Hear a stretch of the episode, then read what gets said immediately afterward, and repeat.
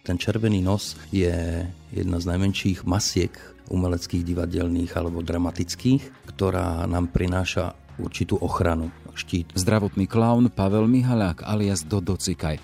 Červený nos však preňho a šesťdesiatku jeho kolegov nie je len štítom, ale aj vstupnou bránou do sveta malých i veľkých pacientov, ktorým pomáhajú zabúdať na bolesť či strach. Kvôli tomu sme tam, aby sa cítilo v pohode, aby zabudlo na traumu, aby sme odľahčili tie časy a roky, kedy sa vravilo, že ticho lieči, už sú preč dnes. Ten smiech, hlavne na tom detskom oddelení, ale platí to aj pri dospelých alebo pri senioroch, je možno oveľa viac ozdravujúci ako to, že ticho a pokoj. Zdravotní klauni sú na Slovensku už pätnásty rok. Do našich končín preniesli pôvodnú skúsenosť jednej z nemocníc amerického New Yorku z polovice osemdesiatych rokov minulého storočia. Pravidelné návštevy klaunov na nemocničných oddeleniach zlepšovali psychický a aj celkový stav pacientov. Pavel Mihaľák sa dokonca nevyhýba výrazu zázrak. Čo je vlastne pre mňa dodnes zázrak tej našej profesie, že aj tie psychické alebo mentálne stavy ťažšie väčšinou sa nám podarí osviežiť, trošku prebrať. Je to taká tá energia naspäť. Takouto službou na poli pomoci malým zdravotní klauni podľa svojho umeleckého šéfa prispievajú k premene krajiny. Čo nás trápi v spoločnosti, je vždy určité zabudnutie na ľudskosť alebo na takúto primárnu ľudskosť. Je útorok, tretieho december. Moje meno je Jaroslav Barborák. Ráno nahlas. Ranný podcast z pravodajského portálu Aktuality.sk. Prinášať radosť a smiech, ktoré liečia tým, ktorí to potrebujú, malým i veľkým pacientom. S týmto zámerom môžeme už pätnásty rok u nás na chodbách nemocníc stretávať zdravotných klaunov zo Združenia Červený nos. Z miesta bolesti a neraz aj strachu, z katedrál bolesti, ako hovoria niektorí, sa snažia v rámci možnosti urobiť čosi znesiteľnejšie, príjemnejšie, odbúrať strach. Kto sú títo zdravotní klauni? Aký musí byť ich vnútorný svet, aby dokázali oslobodzovať od strachu a možno aj bolesti? A na Na čo im vlastne slúži samotný Červený nos? Téma pre Pavla Mihaľáka, jedného z nich, ktorý je zároveň umeleckým riaditeľom združenia. Pekný deň prajem. Pekný deň aj ja vám všetkým. Poďme hneď k tomu Červenému nosu. Chcem sa spýtať, je to pre vás ochrana, nejaký štít, za ktorý sa môžete schovať, alebo je to nástroj, ktorý vám otvára dvere k tým, ku ktorým chodíte, ako sme spomínali, k deťom, k dospelým pacientom? Ono je to vlastne veľmi zložité, lebo ak by som povedal to, čo je pravda, len čisto v tom, že je to štít, za ktorý sa schovávame, my sa za ňo vlastne neschovávame, pretože my ho využívame na to, ako ste povedali, že nám to otvára dvere, to je jedna vec, ale ten Červený nos je jedna z najmenších masiek umeleckých, divadelných alebo dramatických, ktorá nám prináša určitú ochranu, štít. Je to vlastne celoživotný výcvik, tréning a zžitie umelca s tým klaunským charakterom, ktorý má, ktorý si pestuje celý život, kde sa naučí vžiť do toho alebo reagovať a jednať ako klaun, ako v našom prípade zdravotný klaun, na základe toho charakteru, ktorý si buduje. To znamená, že ja keď nemám nos, som teraz Pavel Mihaľák, ale ako náhle si nasadím Červený nos, oblečím si kostým a vchádzam do tej nemocnice, už som Dodo Cikaj, doktor, ktorý má úplne iné hodnoty, úplne iný pohľad na svet a úplne iné problémy. Čo je také dôležité, že vlastne to, keď ja si nasadím nos a stanem sa Dodo Cikajom, respektíve tým klaunom, tak ja nevidím tie problémy, ktoré tam sú naozaj, ale som takisto dieťaťom, ktorý sa hrá. Lebo základ toho klauna, že je hravý ako dieťa, je veľmi naivný a veľmi nevinný. Tá nevinnosť je na tom dôležitá preto, aby dieťa dokázalo prijať, ale nie je to len dieťa, sú to aj seniori, aj dospelí, ktokoľvek. Vtedy je to umenie kvalitné, keď je to naozajstné a uveriteľné. To znamená, musí to byť aj nevinné, to znamená, žiaden gek, žiaden vtip alebo veci, ktoré vznikajú, by nemali byť takzvané prvoplánové. Oni vychádzajú zo situácie, vychádzajú z problémov, ktoré nám vznikajú, lebo králi problémov. Každá vaša veta otvára novú tému, ale chcem sa ešte vrátiť na úvod. Vy ste hovorili teda, že predtým, ako si dám ten Červený nos, som Pavel Mihaľák. Potom príde ten moment, keď si ho nasadím a zo mňa sa stáva ten Dodo Cikaj. Do toho stretnutia s ľuďmi, s deťmi, s pacientami, ku ktorým idete, cítite rozdiel v tom, že tam idete ako Dodo Cikaj alebo ako Pavel Mihaľák?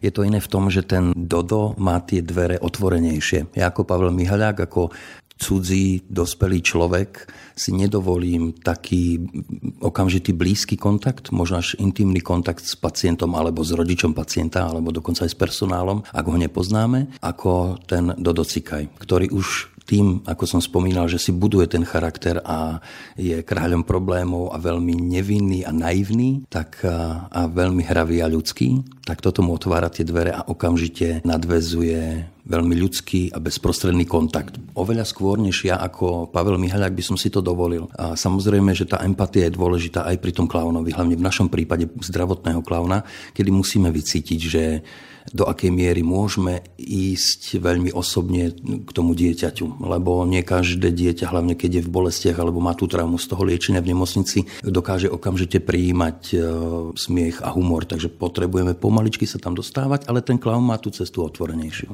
Čiže e, taký malý nástroj, hej, taká malá vec, ten červený nos robí velikánske veci, mení situáciu. Určite. Tak ako máme už s personálom na tých oddeleniach veľmi dobrý kolegiálny vzťah, tak uh, oni sú veľmi radi, väčšinou zdravotné sestry, s ktorým sa najviac stretávame, alebo lekári, lekárky, akým nejaký nos dáme, požičiame alebo dáme a oni si ho nasadia. Vidíme okamžite, ako sa, ako sa mení pohľad na svet. Nie sú okuliare, ale je to ten nos. Kedy už len sa pozrie na svoju kolegyňu a má ten nos, uh, červený nos na svojom nose, kedy to mení celú optiku videnia. Zrazu sa človek cíti, že mám ten nos, ľudia sa okolo, ak nesmejú, tak len usmievajú, no búra to veľké bariéry. V úvode sme spomínali tie nemocnice či ambulácie ako katedrály bolesti. Vy do nich vstupujete s tým červeným nosom a s tou hodnotou nevinnosti, bezprostrednosti.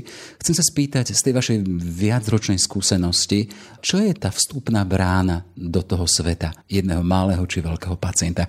Ako to zažívate vy? Zjavím sa tam ako Dodo Cikaj a kontaktujem, neviem, pohľad, neviem, čo si všímate, mm. že akým spôsobom vchádzate do toho človečika? V prvom rade máme určité rutinky alebo veci, ktoré si veľmi ctíme a dodržiavame. Jednou z nich je rešpektovanie určitého súkromia, ktoré pacienti v nemocnici väčšinou strácajú, pretože zdravotnícky personál väčšinou nemá čas na to klopať na dvere, čakať na dovolenie. Oni proste potrebujú robiť to, kvôli čomu pacienti sú tam. A my sme jedni z mála, ktorým dávajú šancu odmietnúť. To znamená, my klopeme na dvere a pýtame si dovolenie vojsť. A to už vlastne samotné to seba pozvanie dovnútra a buď prijatie alebo neprijatie nám dáva veľké a široké možnosti toho klaunovania, pretože ten klaun sa správa inak ako normálny človek, kedy ja ako Pavel Mihaľák zaklopem a povedia, mi povedia pacienti, viete čo, neďakujeme, alebo nie, nie, nie, nechoďte. Čiže rešpektovaním súkromia a aj tým takým malým gestom, že zaklopete, trošku aj humanizujete ten priestor. Aj humanizácia, ale aj určité posilnenie je to, lebo v tej nemocnici, keď je ten pacient, nemá veľmi šancu na výber, lebo ide sa liečiť, vie prečo tam je, musí prekonať jednak tú prvotnú bolesť diagnózy, ale samozrejme aj s liečením sú spojené určité bolesti, už odpíchanie inexizód, odberu krvi a čokoľvek podobného. Takže viac menej je tam odkázaný na to, že proste toto sa musí spraviť, tak tam je. Ale keď prídeme my a dáme mu možnosť vybrať si, že má tú silu odmietnúť a my ju rešpektujeme, je to takisto určitý druh posilnenia, čo my môžeme tomu pacientovi dať. Stáva sa to veľmi zriedka, ale sú situácie, a to nie len, že či dieťa spí, alebo naozaj v bolestiach nemá náladu, ale veľmi často sa zase stáva, ak nás odmietne a my ideme o izbu ďalej, že o desať až pätnásť minút vybehne, vykúkne, alebo sa na tú izbu opäť vrátime, že to prelomenie bariér niekde trvá dlhšie, niekde je to nepriamo na jednej návšteve, ale prídeme zase o dva dní a vtedy sa to prelomí. Je to rôzne, je to veľmi individuálne. Toto my musíme rešpektovať, aby sme dokázali nadviazať taký ten takmer kamarátsky vzťah alebo taký ten vzťah plný dôvery, že ak nám dieťa dôveruje a chce nás, tak je to výhra, ktorú máme vlastne dennodenne. Jedným z rituálov, ktoré hovoríte, je to zaklopanie, to danie možnosti si vybrať. Ďalšími sú aké? Aby ste teda vstúpili do toho sveta. Aby sme vstúpili do toho sveta potom prijatí, že teda áno, pacient súhlasí, alebo rodič, aby sme prišli, tak uh, už je to tá samotná hra. Už je to samotná hra. My tam ideme ako zdravotný klaun, ako som vravel, že môj klaun je doktor Dodo Cikaj, ale máme rôzne tie uh, zdravotnícke uh, alebo lekárske povolania. Máme lekár. Len vypreruším, že prečo práve Dodo Cikaj? Uh, s čím sa to spája? To je taká vlastne história, ktorá to meno mi vzniklo tak ako indiáni dostávajú. Nie je to rozkaz. Dodo Cikaj. No, moji kolegovia šikovní to veľmi často využívajú a my s tým potom hráme túto hru, čo je veľmi vtipné samozrejme pre deti, lebo tak ako som vravel, že vlastne klaun je aj búrač nejakých tabu a rutín, tak v bežnej spoločnosti rozprávanie o cikaní alebo akýchkoľvek inej potrebe ľudskej je viac menej tabu, viac či menej, nie je to úplne normálne sa o tom rozprávať a ten klaun tým, že je nevinný a naivný a má problém, tak on s tým nemá taký veľký problém, lebo pre neho je to prirodzená vec, takisto ako u malého dieťaťa. Ten klaun je dieťa, ten klaun je bezprostredný, takže to moje meno Dodo Cikaj zneužívajú moji kolegovia niekedy, hovorím zneužívajú s úsmevom, pretože vznikajú na tom veľmi vtipné potom veci situácie, no tak kolega Cikaj, a ja na to okamžite začnem mať potrebu na malú, kedykoľvek sa povie moje priezvisko. A tie deti potom už sami rozvádzajú tú hru. A je to strašne veľa takých akože situácií, ktoré my vieme potom používať a pracovať s tým. No a k tomu menu, ako som na to prišiel, bol pri mojom výberovom workshope, vtedy ešte vyberal náš zakladateľ Gary Edwards. Bolo to v Prešove, kde bol to veľmi náročný týždňový výberový workshop, kde deň za dňom, šesť dní, myslím, že to bolo, sme prechádzali všetci tým procesom, ako byť klaunom, to kvalitné, kvalitná francúzska škola klaunského umenia, ktoré nám dávala, na základe toho on potom vyberal, kto z nás áno, kto nie, ale my už sme vlastne od začiatku boli v tom procese. A bolo to náročné nielen v tom, že je to ťažké sa to učiť, ale v tom, že sme nemali takmer žiaden voľný čas behom dňa. Ak bola, ako vravím, je cik pauza, tak to bolo, že tri minútky. No a stalo sa to, že išli sme rýchlo, rýchlo bolo, že pauza, tak okamžite na malú, lebo sme potrebovali, a kolega bol taký rozrušený, že prišiel ku mne na vecko a hovorí, že do, do, do, do Cikaja poď. A z toho to vzniklo Dodo Cikaj. Akože bolo to na základe toho, bolo to veľmi vtipné, lebo on, on bol rozrušený, trošku sa zajakal a vzniklo to. A t- tam to bolo a mám to vlastne už, už celý život zatiaľ. A v tom našom rozprávaní sa opäť vrátime k tomu dostávaniu sa. Hej, tá cesta, ktorou sa dostanete k tomu, či malému, či veľkému pacientovi. Ktoré sú to? Že musia klauni nájsť tému alebo nejakú situáciu, ktorá na tej izbe práve je. A to riešte situačne, hej, daný konkrétny moment, vstúpim a vidím a, a, a riešim to na mieste. To je ťažké.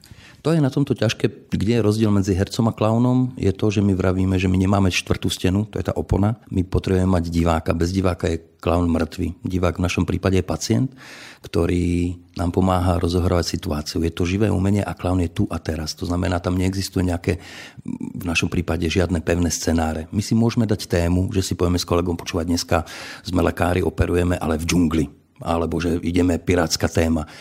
Niekedy sa ani toto nepodarí, pretože situácia s dieťaťom a jeho odpoveď alebo jeho reakcia, jeho hra, ktorú on rozvedie, môže zvrtnúť chodničky celkom inak. Takže nikdy neviete, kde, to, kde sa to zvrtne. Musíte byť prítomní a, a ťažiť z toho, čo je. Či situácia, alebo čokoľvek na izbe, alebo dieťa, alebo matka, e, babička. Čokoľvek tam je, tak ponúka aký, akúkoľvek tému pre hru, ktorú klauni rozvíjajú. A sme dvaja klauni, tak ako Laurel a Hardy. Aby som... Je to zásada vždy, že vystupujete v dvojici alebo v skupine? Nie je to úplne celkom sto percent zásada, ale vlastne ten, ten princíp toho klaunstva, ktoré máme my, je v dvojici. Preto vravím, že na príklade Laurela Hardyho takto my fungujeme. Určitý status jednotky a dvojky, šéf a asistent, učiteľ a žiak, čokoľvek tam je, tak toto my statusovo máme. Takže z toho už vznikajú potom situačné problémy, ktoré živia celý humor a celú komiku okolo, okolo celej klauniády, ktorú máme na izbe. Čiže jeden zdravotný klaun to je jeden veľký improvizátor, keď sme povedali také hudobné reči. Musí byť, je to tak, je to tak. Že tým vlastne, že tému my môžeme mať nejakým spôsobom predostretú medzi sebou kolegovia, ale dieťa ponúkne niečo iné. Alebo situácia, ktorá sa práve nachádza na tej izbe, je úplne iná a z toho sa odvíja. Príde jeden impuls jednému z kolegov, alebo obidvaja, ak si rozumejú, a už idú a rozvíjajú tému akúkoľvek. Sme na tej izbe, hej. Vy momentálne nájdete motív, ktorý vás zaujme a improvizujete. Aká paleta emócií vychádza a možno sa mení u toho prijímateľa tých vašich aktivít, čiže u toho dieťa, toho malého pacienta. Čo zažívate? Je to veľmi rôzne a nie len podľa veku pacientov, kde tam máme vlastne od tých maličkých bábetiek až po tých adolescentov, takmer dospelých ľudí, väčšinou na tých detských oddeleniach, ak sa bavíme. A je to nie len podľa veku, ale je to aj podľa rozpoloženia nejakého momentálneho, psychického či fyzického, lebo veľmi často je s tým pobytom v nemocnici spojená bolesť alebo strach, už keď nie je vlastný dieť, strach dieťa, tak veľmi často toho rodiča, ktorý sa o to dieťa bojí a je tam s ním. Takže máme to veľmi rôzne. Je to, niekde prídete na izbu, kde už sa nevedia dočkať, kedy prídeme, pretože jednou zo zásad je pravidelnosť, aby nám to fungovalo. Takže väčšinou vedia na tých oddeleniach, že prídu v útorky a štvrtky chodia zdravotní klauni, alebo dvakrát do mesiaca prídu. Oni vedia, kedy sú klauni tam a už sa tešia. Potom máte deti, ktoré aj keď sa zvyknú teši, zvyknú tešiť, tak niekedy proste v daný deň sa necítia dobre. A tam môže prísť buď prvotné odmietnutie, že dnes nie, necítim sa dobre, alebo chcú, len tá nálada je iná, tá spolupráca. Ale čo je vlastne pre mňa dodnes zázrak tej našej profesie, že aj tie psychické alebo mentálne stavy ťažšie, väčšinou sa nám podarí osviežiť, trošku prebrať. To je, tak, to je taká vec, ktorá, viete, že keď sa vám podarí čokoľvek dobré, ľudia sa tešia, je to, je to taká tá energia naspäť, že máte radosť toho. Človek má radosť toho, keď sa niečo darí, alebo niekoho urobí trošku veselším, šťastnejším. To sú tie tri R, radosť rozdávaním rastie, čiže vy ste svedkom, možno aj teda takým empirickým zažívateľom toho. Len sa chcem spýtať, keď som sa pripravila trošku, pozeral som si veci pred týmto rozhovorom, zachytil som, že vy vystupujete niekde aj pre možno deti v kóme? Máme... Aj to má zmysel? Má to obrovský zmysel, lebo sú na to aj nejaké vedecké štúdie určite, ale ak by sme išli len z toho nášho, ako vravíte, empirického poznania, tak ja myslím, že ak nie každý, tak takmer každý náš zdravotný klav, ktorý už je vyše šesťdesiat, mal tú skúsenosť. Mne sa to stalo prvýkrát pred desiatimi rokmi, kedy sme boli vrchnou sestrou pozvaní ísť na prvú izbu na Áre, lebo tam je chlapec v bielej kóme. A pre mňa v tom čase, pre mňa sa diali zázraky, lebo dieťa viac menej z môjho pohľadu sa nezdalo, že reaguje, ale mamka rozumela niektorým signálom, ktoré dieťa proste prežívalo, ale sme sa, rýchlo sme si čekli s maminou, že čo má dieťa rado, tak sme videli, že kone a tak ďalej, tak sme začali, väčšina z nás je hudobne zdatných, takže ukulele a spev a začali sme rozvíjať pieseň o koníkovi, neviem, už si nepamätám, ktorá to bola, o koňoch a hrali sme sa s tým klaunsky, to znamená, že menili sme text, trošku sme ho plietli, druhý kolega opravuje a zrazu dieťaťu začali tie slzy ako hrachy a triaslo sa. Dieťaťu v bielej kóme. A mamina na to, že dobre, on sa smeje, on sa smeje, bola strašne rada, že už mala odsledované, že proste tie reakcie že sú dobré, lebo vás to vyľaká, dieťa začne plakať. No, prvé, čo vidíte slzy, tak trošku zneistíte, že či ísť touto cestou, alebo nie, ale mamina, že úplne nadšená, totálne happy, ako my vravíme, lebo to vlastne, čo to dieťa prežíva vo vnútri, je dôležité pre nás, lebo kvôli tomu sme tam, aby sa cítilo v pohode, aby zabudlo na traumu, aby sme odľahčili a tak ďalej. Ale ak vy potom ešte na druhú stranu pomôžete tej mamine, ktorá potom mala slzy šťastia na konci, tak máte to okamžité empirické poznanie, že vlastne je to veľmi dôležité aj pre toho človeka, ktorý sa má starať o toho pacienta, aby sa cítil chvíľku šťastný, aby sa mu uľavilo od tej jeho vlastne prenesenej traumy skrz to dieťa. Ako vás berú na, na oddeleniach v nemocniciach? Ten personál nemocnic majú vás radi, tešia sa, alebo ste tí, ktorým zavádzate?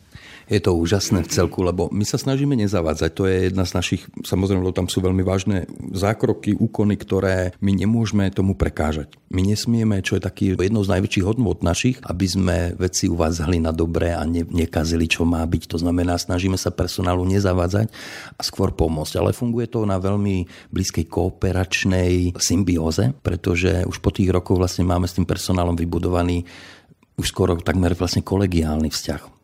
Tie časy a roky, kedy sa vravilo, že ticho lieči, už sú preč dnes. Ten smiech, hlavne na tom detskom oddelení, ale platí to aj pri dospelých alebo pri senioroch, je možno oveľa viac ozdravujúci ako to, že ticho a pokoj. Samozrejme, v niektorej fáze liečenia človek potrebuje mať pokoj chvíľočku, ale toto personál veľmi dobre prijíma. Veľmi často síce aj pribehne niekde na izbu, že čo to tu je za hluk a potom vidí zdravotných klaunov a deti, ak spievajú a radujú sa, tak proste sa usmeje a keď má čas, sa k nám sestrička pridá alebo povie, dobre, prídem neskôr.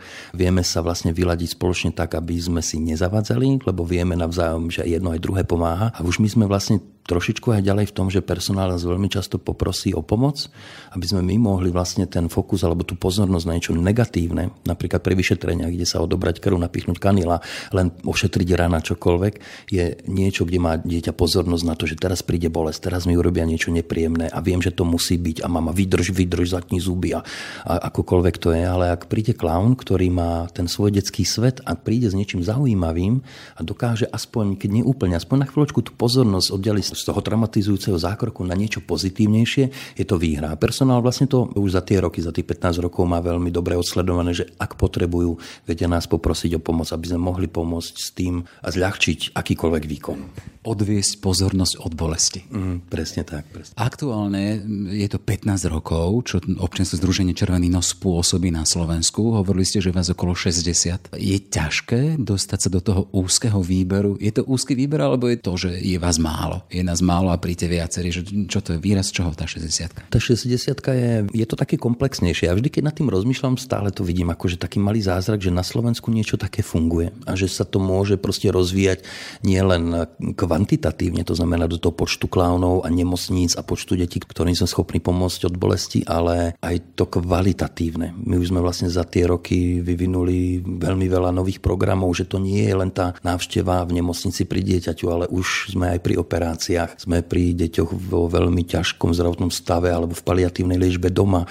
Robíme pre deti v zariadeniach cirkus pacientov, kde si my pracujeme takisto s nejakou umeleckou technikou, ktorá ku klaunom patrí a tak ďalej a tak ďalej. A toto vlastne mne dáva odpoveď na to, že áno, že prečo to robiť, prečo to robiť. A to číslo šesťdesiat a bude asi väčšie, lebo stále nám chýbajú v regiónoch zdravotní klauni, ten, ten počet, aby sme mohli navštíviť vlastne viacej detí, ktoré to potrebujú. Takže už vlastne za posledné roky, každý rok to mám, že robím výberové konanie, kde prijímame nových klaunov. A na základe toho, že je to úzky výber, je to veľmi náročné. A preto výberový workshop, tak ako som spomínal, akým ja som prechádzal a dnes vlastne robím to podobne, musí mať veľmi veľké nároky jednak na kvalitu umeleckú, ale takisto tú osobnostnú. Nemôže to robiť hocikto. Sú tam nejaké predpoklady vzdelanostné alebo záujmové ľudí, pre ľudí, ktorí sa môžu tohto zúčastniť a potom sa poprípade môžu stať klaunami? Je dobré, aby človek mal určité umelecké predpoklady. To znamená, že bol nejakým spôsobom umelcov v väčšine prípadov hercom alebo herečkou, ale nie je to pre mňa podmienkou, lebo aj my v našich radoch sú naši kolegovia a kolegyne, ktorí nikdy neboli profesionálnymi hercami alebo herečkami, dokonca ani s dramatickým umením poriadne nemali nič dokopy a mohli sa stať profesionálnymi zdravotnými klaunmi, lebo my vlastne takisto potrebujeme všetkých ľudí, ktorí k nám prídu. Každý jeden z nás si prešiel tým výberovým workshopom, konkurzom, ktorý je v rámci tej výuky. Toho, že od začiatku už sa učíme, čo to byť a ako, ako to robiť. No, vravíme, že berieme humor vážne a nie je to jednoduché sa takto vzdelávať celý život. Koľko trvá taká príprava zdravotného klauna u nás na Slovensku? Čím všetkým musí prejsť? No v prvom rade vlastne to, čo nás onedlho opäť čaká začiatkom roka, tak musí napísať motivačný list a svoj životopis. Na základe čoho ja vlastne vyberiem ľudí, ktorí pôjdu do prvého kola. Väčšinou to býva takmer každý, akože neviem, čo by tam muselo byť, aby som človeka nespoznal a nevidel. Prvé kolo je také, že už dnes tým, ako sme známi, ako tá profesia už je známejšia, nielen u nás, ale všade vo svete, tak sa nám hlási viac a viac aj umelcov, aj ľudí z iných odborov. A ja napríklad minulý rok som potreboval šiestich ľudí na Slovensku a prišlo mi päťdesiat žiadostí, takže to je len tak pre príklad, že aké náročné to môže byť. A z tých päťdesiat ľudí ja vlastne si musím vytriediť, mám niekoľko kvôl a je to vždy podľa toho, ako som schopný to vidieť a ako ľudia prídu. To znamená, minulý rok sme robili štyri kolá, kde vždy sa zužoval ten výber, výber, až nakoniec vlastne to posledné kolo už je na tom, že takmer vieme, kto bude s nami, kto bude v našom týme. Dá sa z tohto klaunovania žiť? Je to záujmová činnosť, je to povolanie, je to zamestnanie? Je to povolanie a zamestnanie, alebo poslanie a zamestnanie, pretože čo je dôležité pre nás, je tá kvalita, aby sme, ako som vravel, aby sme naozaj vedeli pomôcť, aby sme sa zdokonaľovali aj v tej profesnej časti toho zdravotného klauna. A my, aby sme to nerobili na báze dobrovoľníctva, kedy si môže, lebo keby som bol dobrovoľník, ja si poviem, o dnes naozaj mám zlý deň, nejdem tam, nemôžem, alebo o dnes sa mi nechce. Tým pádom my by sme nevedeli udržať to, čo potrebujú tí pacienti, tú pravidelnosť a všetky veci k tomu. Ak je to na profesionálnej úrovni, to znamená, že umelci sú za to zaplatení adekvátne tomu, čo je v tom umení, nie je to proste nič veľmi veľké, ale sú za to tak zaplatení, aby mohla to byť jedna časť ich príjmu a aby si oni mohli povedať, áno, budem sa ja túto profesionalizovať. Ale je našou požiadavkou, alebo takou jednou z vecí, že nechceme, aby robili len toto povolanie, lebo môže to byť psychicky náročné robiť to dlhodobo. A tu sa práve chcem spýtať. Chodíte, ako sme spomínali, radosť rozdávania rastie, rozdávate radosť, vyťahujete z bolesti, tým, že teda usmernete tú pozornosť niekam inám, kde alebo pričom oddychujete, alebo kde naberáte sílu ísť do toho opäť? No, sú tam dve veci. Každý z nás má svoj vlastný spôsob, ako oddychovať a relaxovať, už či je to akékoľvek hobby, knižky, šport, rodina to býva, kolegovia medzi sebou, ale... Keď sa pýtam, tak sa nepýtam teda Doda, Doda Cikaja, hej, ale jasné, ale Pavla Mihaľáka. Taký pre mňa akože veľmi dobrý fenomén, alebo tým, že už som teraz na manažerskej funkcii, že som umelecký riaditeľ, neklaunujem toľko ako predtým, ale vždy, keď idem do tej nemocnice a zaklaunujem si, o to silnejšie to cítim ako predtým, že je to niečo, čo vám dodá tú silu to robiť. Je to niečo, čo vy okamžite máte ten, tú spätnú väzbu zo situácie, prečo sa to oplatí robiť, lebo ako ste vraveli er er er, ak dáte tú radosť, tá radosť sa vám vracia. To znamená, ono to je mentálne ťažké, psychicky ťažké, aj fyzicky veľmi náročné častokrát, ale to, čo vy dostanete naspäť, to, že vy cítite ten zmysel toho, čo robíte, to vás vlastne posilňuje v konečnom dôsledku. Ale okrem toho vlastne potrebujeme sa profesionálne o tých našich kolegov aj postarať, takže majú aj psychologické supervízie, aj tímové, aj individuálne, ak niekto potrebuje. A ako sme sa bavili na začiatku, najväčším štítom je ten červený nos, ktorý takisto chráni cez toho svojho klauna. Na záver, hej, sme v tom špecifickom období, sme krátko pred voľbami, to pár mesiacov, to do dvadsiateho deviateho februára.